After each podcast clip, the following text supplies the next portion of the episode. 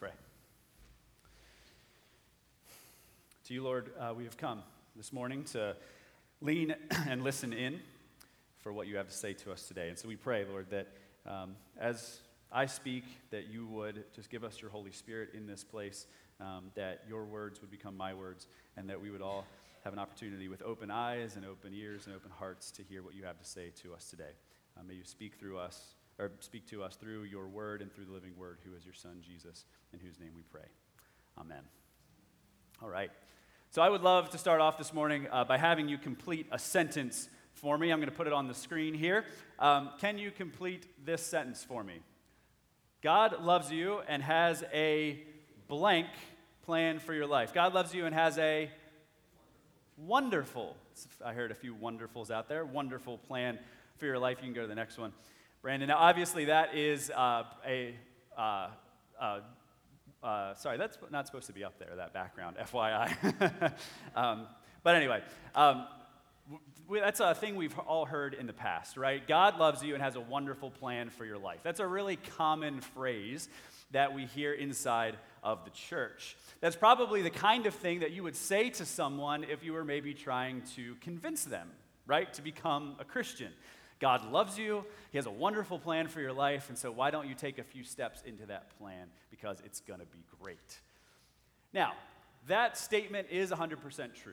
God does love you, God does have a wonderful plan for your life. But we can also complete that sentence in a few other ways. Um, that phrase of God has a wonderful plan for your life has become a little bit of a truism. In other words, we've said it so much and we've said it so often that it's almost lost its meaning. Uh, and it's, it's kind of become a little bit of a joke as well. Some of you giggled when you heard that this morning. And so there are other things we could put inside of that blank, um, other words we could use to complete that sentence that would be just as accurate and also, I think, would be way more interesting, way more compelling than just saying everything is going to be wonderful.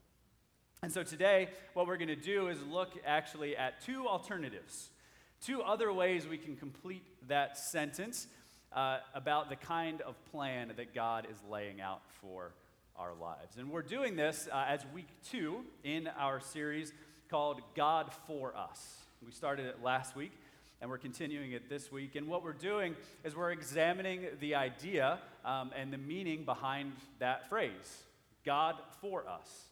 What does that really mean? Uh, that God is for us as individuals, that God is for uh, us as the church, that God is for us as a community, that God is for us as the world. How does God being for us change anything for us, in other words? And so last week, Pastor Ken preached on Romans chapter 8, which is actually where this phrase is taken from.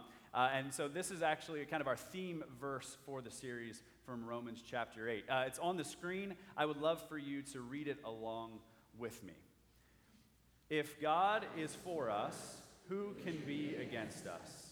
For I am convinced that neither death nor life, neither angels nor demons, neither the present nor the future, nor any powers, neither height nor depth, nor anything else in all creation will be able to separate us from the love of God that is in Christ Jesus our Lord. And so, as we think about that verse, I think there's a tendency to just kind of boil that verse down into a simple phrase like, God loves you and has a wonderful plan for your life. But some of you can actually attest to the fact that God's plan as it unfolds in our life isn't always wonderful, right? There are difficult times. There are times where you're in the middle of it and you're saying, this doesn't feel so great. And so that phrase uh, can fall on its face a lot of times when we face difficulties in this life. But what we find even more, um, Brandon, you can go to the next slide. What we find even more is that life following Jesus is a lot more complex than that. It's not super simple, it can't be boiled down to just one phrase.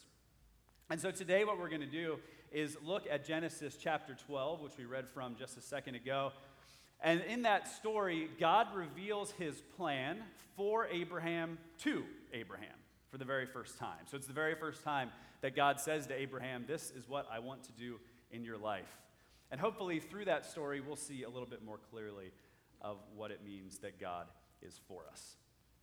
Now, as we meet Abraham in Genesis chapter 12, he's actually referred to as Abram. You may have noticed that in um, the scripture we read this morning. God gives him uh, a name change in Genesis chapter 7, and that's where he becomes Abraham. So he was born Abram. God names him Abraham later.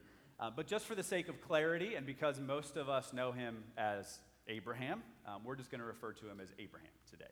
So if you read Genesis 12 through 17, it'll say Abram, same guy. Now, we aren't told much about Abraham uh, before Genesis chapter 12.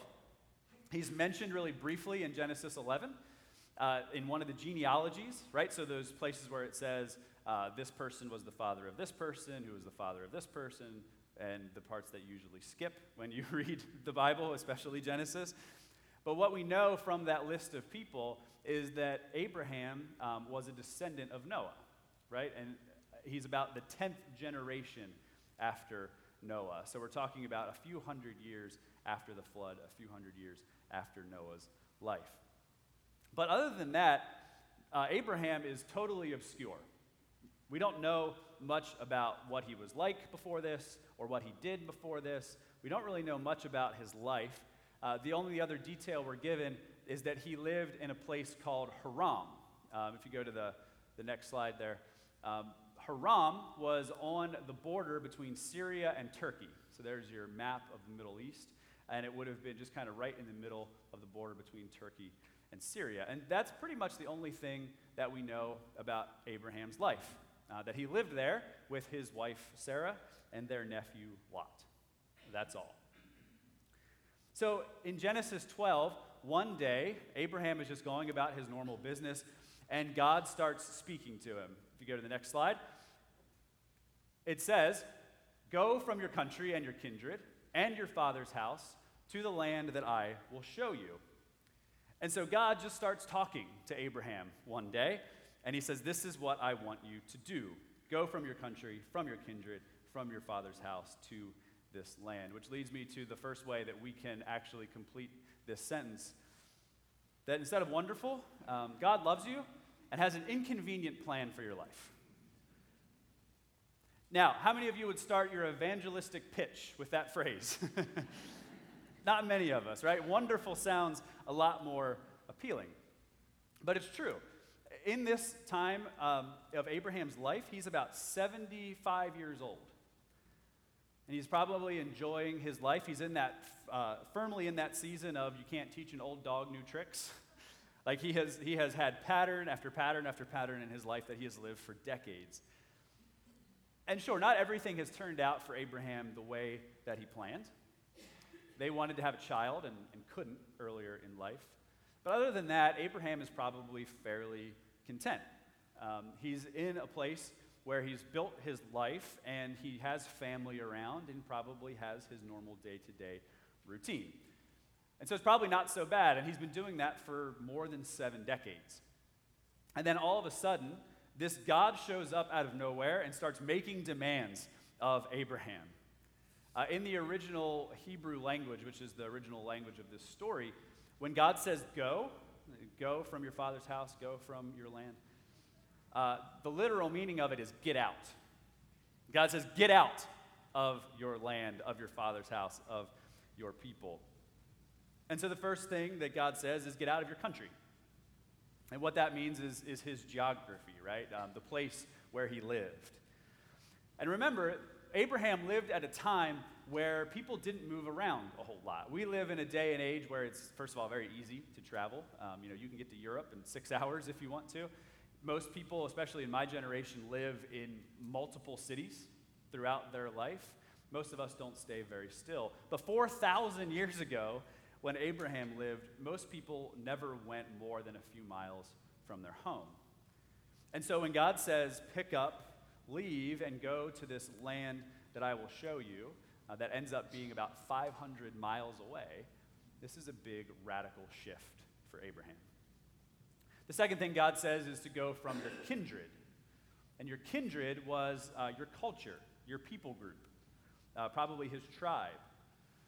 And so, this is everything that we know about life that makes it comfortable and makes it convenient for us, right? So, when you leave here today and you get in your car, you know what side of the road to drive on.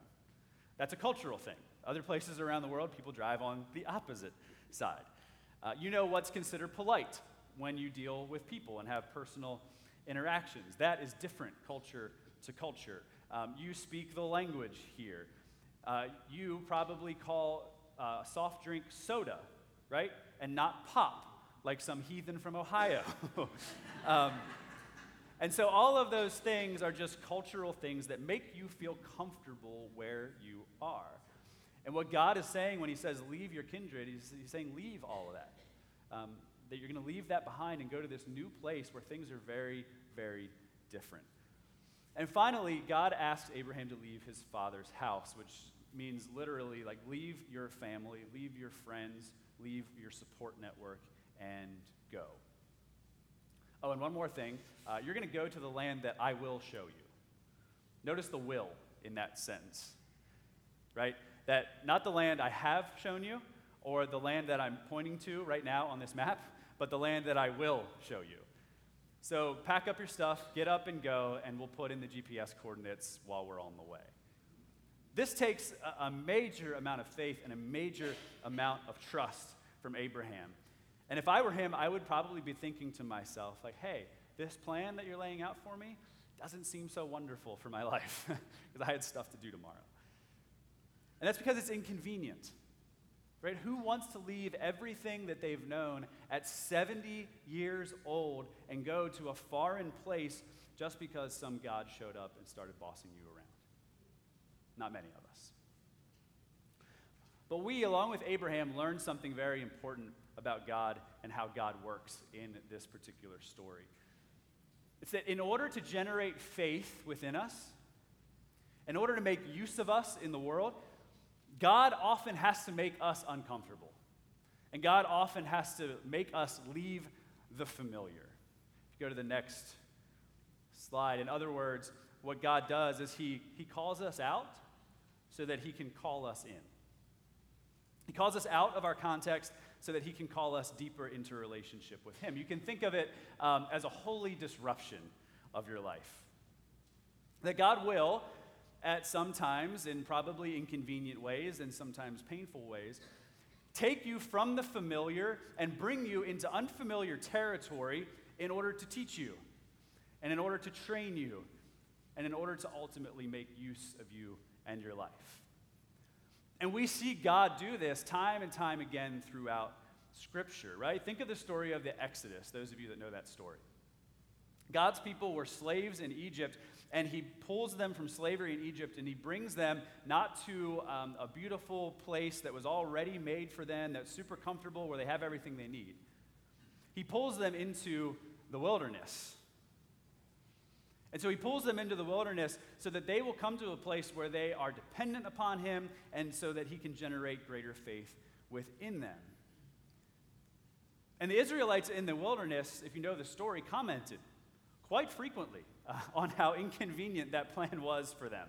A lot of them even said, like, let's go back to Egypt and be slaves again, because that's got to be better than what's going on out here. But God knew that in order to change their direction as a people, He had to first draw them out from their familiar surroundings so that He could make use of them later. In Mark 10, uh, Jesus has an uh, interaction with a rich young man, a story that a lot of us have probably heard as well. And this young man asks Jesus, he says, What do I have to do to inherit eternal life? And so Jesus says to him, He says, Go, sell everything you have, all of your possessions Give the money to the poor, and then you will have treasure in heaven. And he says, Then come follow me. And the man refuses to do it. And Mark tells us that the man, quote, went away sad because he had great wealth. Now, what Jesus asks that man to do there is a really hard thing, right? Give away everything and come follow me. But what was Jesus doing there? He was calling this man out, right, from what uh, made him comfortable called him out from his normal life, all of his possessions, all the things he owned, all the things that he had set up for himself, so that he could bring him into a place where he could have deeper relationship with Jesus. And this happens over and over and over again throughout Scripture. And coincidentally, this is how God deals with us too. I believe that God is perpetually, every day, calling us out of what is comfortable, calling us out of what is familiar in order to draw us closer to Himself. For each of us, there is an area of your life that God is calling you to leave behind. He's saying, get out to that specific place, just like he said it to Abraham. There's, there's something that makes your life comfortable, something that makes your life easy, something that is a crutch for you that he's asking you to leave behind so that he can bring you into a place of greater faith in him. Now, some of you, that might be a habit, right? So, God is calling you out of the bottle. Or God is calling you out of the pack of cigarettes, or, or out of the internet, or out of the world of Warcraft, or wherever Fortnite characters live. I'm not sure where that is. But whatever that crutch is and that thing that you lean on, He wants you to leave that behind because He wants you to use that time and that money and that headspace that you devote to that other thing for Himself and so that He can make use of you. For some of you, it's a relationship. You've got a friendship, maybe a group of friends, boyfriend, girlfriend. And God is calling you out of the comfort of that familiarity so that He can draw you closer. Because you know, and you've known for a long time, that that relationship or those relationships aren't healthy, uh, that they're not good for you, that you shouldn't be with that person or with those people. Uh, but you've stayed because it's easy, and you've stayed because it's familiar, right? God wants you to exercise faith and step out in an uncomfortable way, but also into a more holy space. For others of you, it might be a job or a profession, and you feel God moving you towards something else. But you look at what you've got and you're like, it's just so stable and it pays so well. And look at the benefits I get. But God is drawing you out of that in order to draw you further into Himself and make use of you elsewhere. And don't neglect for a second either to think, right, that God isn't calling one of you or some of you to be exactly like Abraham. To leave what's familiar, to leave your country, to leave your culture, to leave even your own family, to go and do what God is asking you to do someplace else. He still asks that today. And yes, those things might be really inconvenient and might be really hard. Right? And this is where that God has a wonderful plan for your life thing doesn't tell the whole story. Because here's what happens. When we tell people that God loves you and has a wonderful plan for your life, we tell people, hey, God loves you. And they say, that's fantastic. That's amazing. I love me too. In fact, no one loves me more than me. And then we add on to the fact, right? God has a wonderful plan for your life. And they say, that's fantastic. I have a wonderful plan for my life too. It involves money and comfort and certainty and an easy life and probably a few jet skis, and I get everything what I want. And I can't believe God is on board with that. That's amazing. And that's how we think before we come to know Christ. And even when we first come to know Christ, we think that God's plan for us is our plan for us. But here's a deep secret your plans and God's plans aren't always the same. Right? Louder for the people in the back. Your plans and God's plans are not always the same. And so he has to disabuse us of this notion that God is just a genie in a lamp that is there to give us what we want. Part of God being for us is the very fact that he calls us to something higher, calls us to something more aspirational than just our own comfort. He calls us to take risks because he is for us. So, whatever it is for you, I can almost guarantee that your next step of faith is probably not towards ease, is probably not towards comfort or relaxation. Your next step of faith is probably towards discomfort. But one thing that can kind of ease your anxiety around that fact is this that it's God who is speaking, and that it's God who's making a claim on your life. It's not me, it's not the church, it's not anyone else, it's not even you making the claim, but it is God moving you out in order to invite you in in a new way.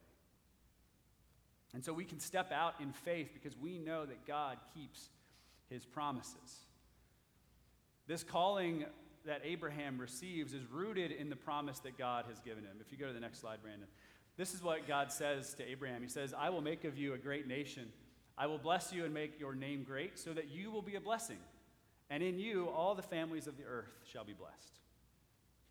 So, the whole reason uh, for God moving Abraham out of his normal life is so that God can do something brand new through him. He says, You're going to father a nation, you're going to have a great name, and you will be a blessing. In fact, because of you, every nation on this planet will be blessed. Which brings me then to the second shift in our thinking um, that God loves you and has a purposeful plan for your life. That God isn't asking you to become uncomfortable and make these sacrifices just because it's fun for Him. There's a reason behind it. Let's look for a second. Um, you can go to the, the next slide, Brandon. Um, let's look at the three elements of that promise that God gives Abraham. He says, First, you are going to become a great nation. You're going to give birth to a great nation.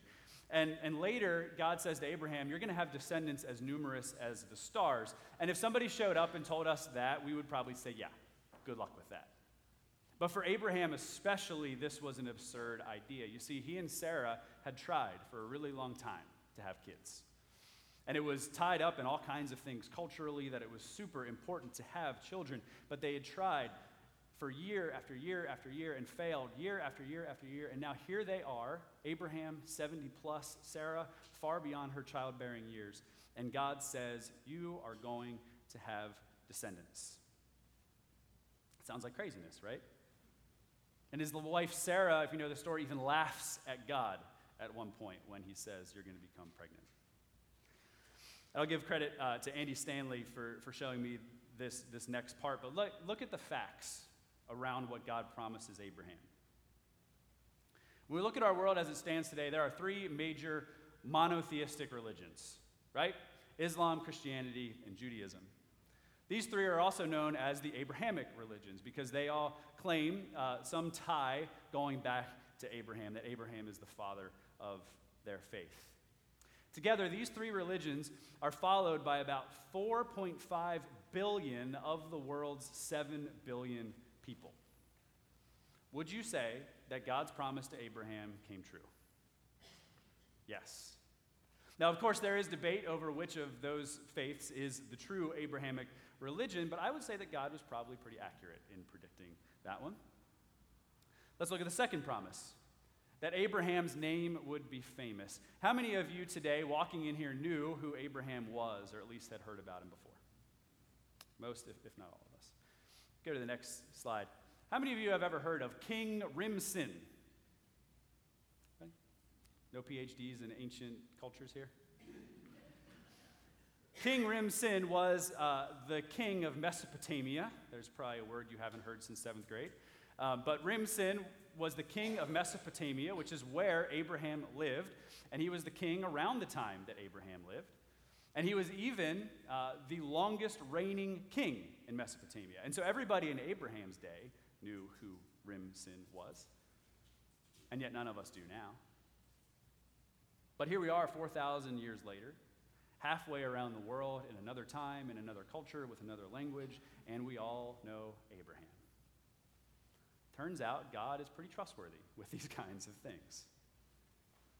And Abraham, in his limited knowledge, not seeing the whole plan laid out before him, but just knowing God promised that this would happen, takes a step of faith. And he knew somehow his faith would pay off. That if he followed God into this new place, that that third promise would come true, that God would use him to bless the world. Next slide. God gave him a purpose and a promise. A purpose, go from your home. A promise, you'll bless the world.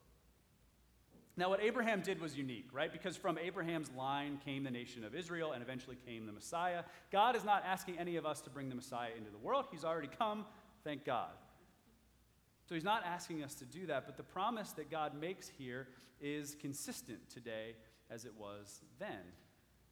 That when we take that step of faith and become a blessing to the world, we continue that promise of Abraham. We become the salt that preserves the world, as Jesus taught us. We become the city on a hill that cannot be hidden. We become the light of the world that drives out darkness.